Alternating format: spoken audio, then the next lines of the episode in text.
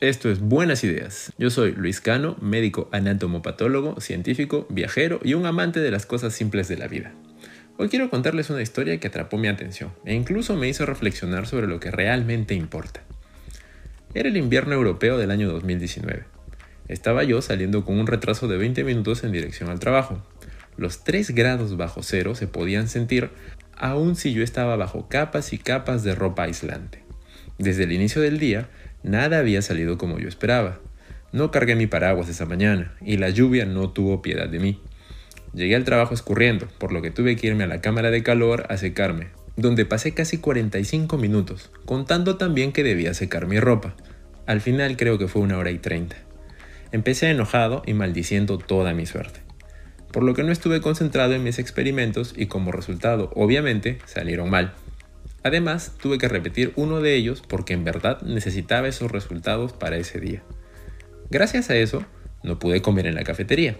Cuando terminé de hacer mis experimentos eran casi las 3 de la tarde, así que fui a comprar un sándwich. Pero al llegar, no había absolutamente nada. Ese día, como por obra del universo, todo el mundo tuvo hambre. Los estantes quedaron completamente vacíos. Con hambre y bajo la lluvia, otra vez fui a la panadería más cercana a comprar unos croissants y una Coca-Cola. Ese fue mi almuerzo.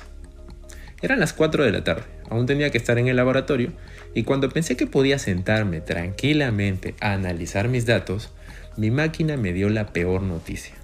Después de encenderla, vi aparecer enfrente de mí la pantalla azul de Windows. Mi máquina estaba colgada.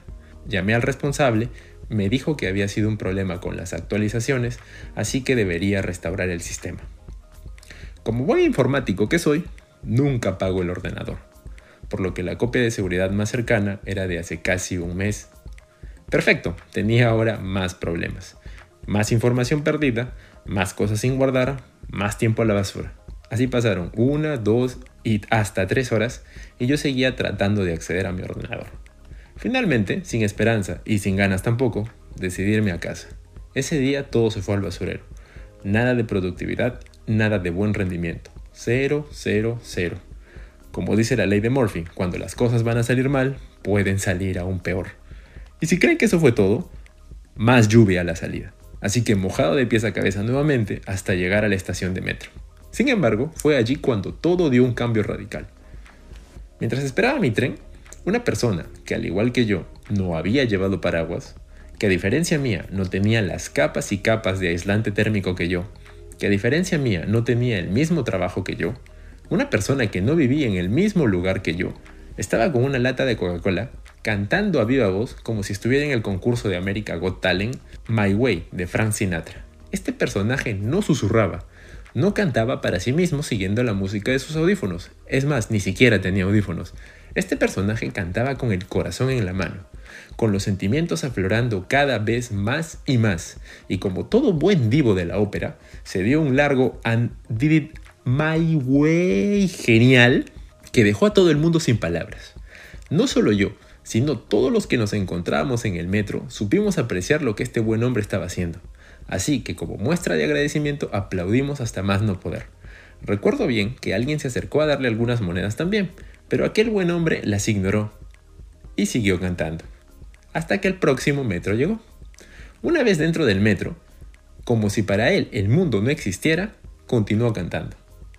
No tipo concierto como antes, pero sí para los que podían y querían escucharlo.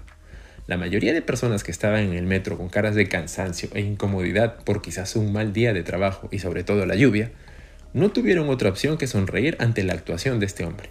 Pasaron una, dos, tres y cuatro estaciones, y nuestro cantante bajó del metro, para perderse cantando entre la multitud que salía. Luego de su partida, todo volvió a ser como era antes, es decir, en silencio. Las sonrisas se apagaron y las caras largas volvieron una vez más a dominar el ambiente.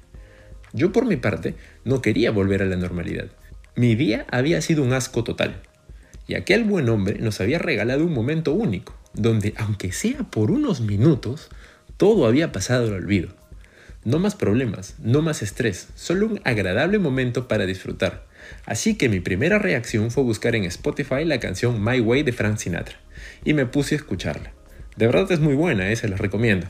Sirve bastante para subir la moral y hacerte recordar cómo deben ser las cosas. Al llegar a mi hogar, luego de sacarme toda la ropa mojada y de calentarme al costado de mi estufa, solo podía seguir escuchando la canción y al mismo tiempo me preguntaba, ¿cuál es el verdadero poder de la actitud?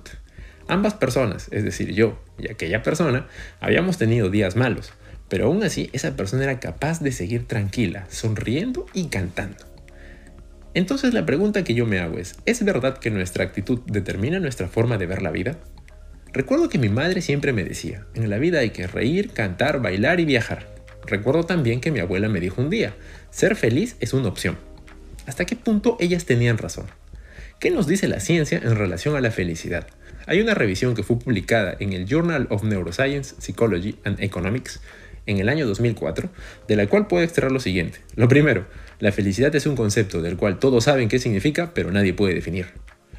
Lo cual tiene mucho de cierto. Todos pueden decirte cómo ser feliz, eso sí, cada uno a su manera. Pero si hablamos de definición, empezamos a entrar en un problema mucho mayor. Interesante, ¿no? Todos podemos saber cómo encontrarla, pero nadie sabe exactamente cómo definirla. Lo segundo, y quizás lo más importante de este artículo, es que la felicidad está fuertemente relacionada sea cual sea tu grupo de edad, es decir, si eres joven, adulto mayor o adulto, con la actitud positiva que uno toma enfrente de la vida. Así como lo oyen, si quieres ser feliz, tu actitud importa, y mucho. Otras variables que son mencionadas en este estudio es la cantidad de ingresos que tienes, la cantidad de metas u objetivos que has logrado. Pero solo basta con sonreír y decir que todo estará bien para ser felices, pues la respuesta es un rotundo no. Ahora te lo explico. Para Carl Jung, uno de los grandes maestros de la psiquiatría y psicología, la actitud es estar dispuesto a una cosa determinada, aunque sea inconsciente, lo que significa tener a priori una dirección hacia un fin determinado, así como lo oyes, una dirección hacia un fin determinado. Porque las actitudes son las bases para el desarrollo de las acciones, que nos ayudan a alcanzar nuestros objetivos, es decir, primero lo piensas y luego lo haces. Déjame que te lo explique con un ejemplo. Viajas a un país nuevo por trabajo, debes salir de tu casa, dejar tu familia, amigos, cultura y costumbres. El país donde vas a estar no habla tu idioma, no conoces a nadie, no come lo que tú comes, tu mamá no está cerca y para colmo hay una diferencia de 8 horas. Es decir, mientras tú estás despierto, ellos están durmiendo. Genial, ¿no? Ante esto, ¿qué puedes hacer? La opción A. Te echas a llorar quejándote de tu suerte y comparando dónde estás ahora y dónde viniste. Te preguntas y te cuestionas a ti mismo por qué decidiste tomar esta decisión. Te reprochas a ti mismo y solo te enfocas en lo mal que te sientes y lo desafortunado que eres. Esto amigos es la combinación perfecta para catástrofe y depresión. La opción B. Te dices que todo va a estar bien, pero no quieres salir a explorar el mundo nuevo. Limitas tus interacciones, buscas protegerte a ti mismo evitando exponerte al máximo, te centras en ti y nada más, pudiendo reflejar una conducta pasivo-agresiva ante los demás. Una opción poco interesante que es mejor dejar de lado. Y la opción C. Te dices que todo va a estar bien y empiezas a descubrir, ves los beneficios de estar en donde estás, reconoces tu propio mérito por estar en donde estás. Después de todo, no todo el mundo consigue el trabajo que tú acabas de obtener, ¿no? Te analizas y te das cuenta de tus ventajas y desventajas. Decides trabajar en ellas para hacerlas más pequeñas. Te posicionas en tu nuevo terreno buscando sacar ventaja y aprovechando cada una de ellas para mejorarte y mejorar tu entorno. De lejos, esta es la mejor opción. Porque cuando hablamos de actitud positiva, no es solo sonreír y decir siempre que todo va a estar bien, conforme la cultura popular piensa. Es más bien una forma de mindset donde te enfocas en lo que ganas y tus ventajas, organizándolas y utilizándolas de la forma más conveniente para poder salir adelante. Con este mindset positivo, vas a estar siempre un paso por delante de los demás, vas a sentirte mucho mejor y sobre todo vas a poder disfrutar de la vida, ya que como dijo mi abuela, ser feliz es una decisión. Espero que les haya gustado el tema de hoy. Nos vemos en la próxima. Esto fue Buenas Ideas. Chao.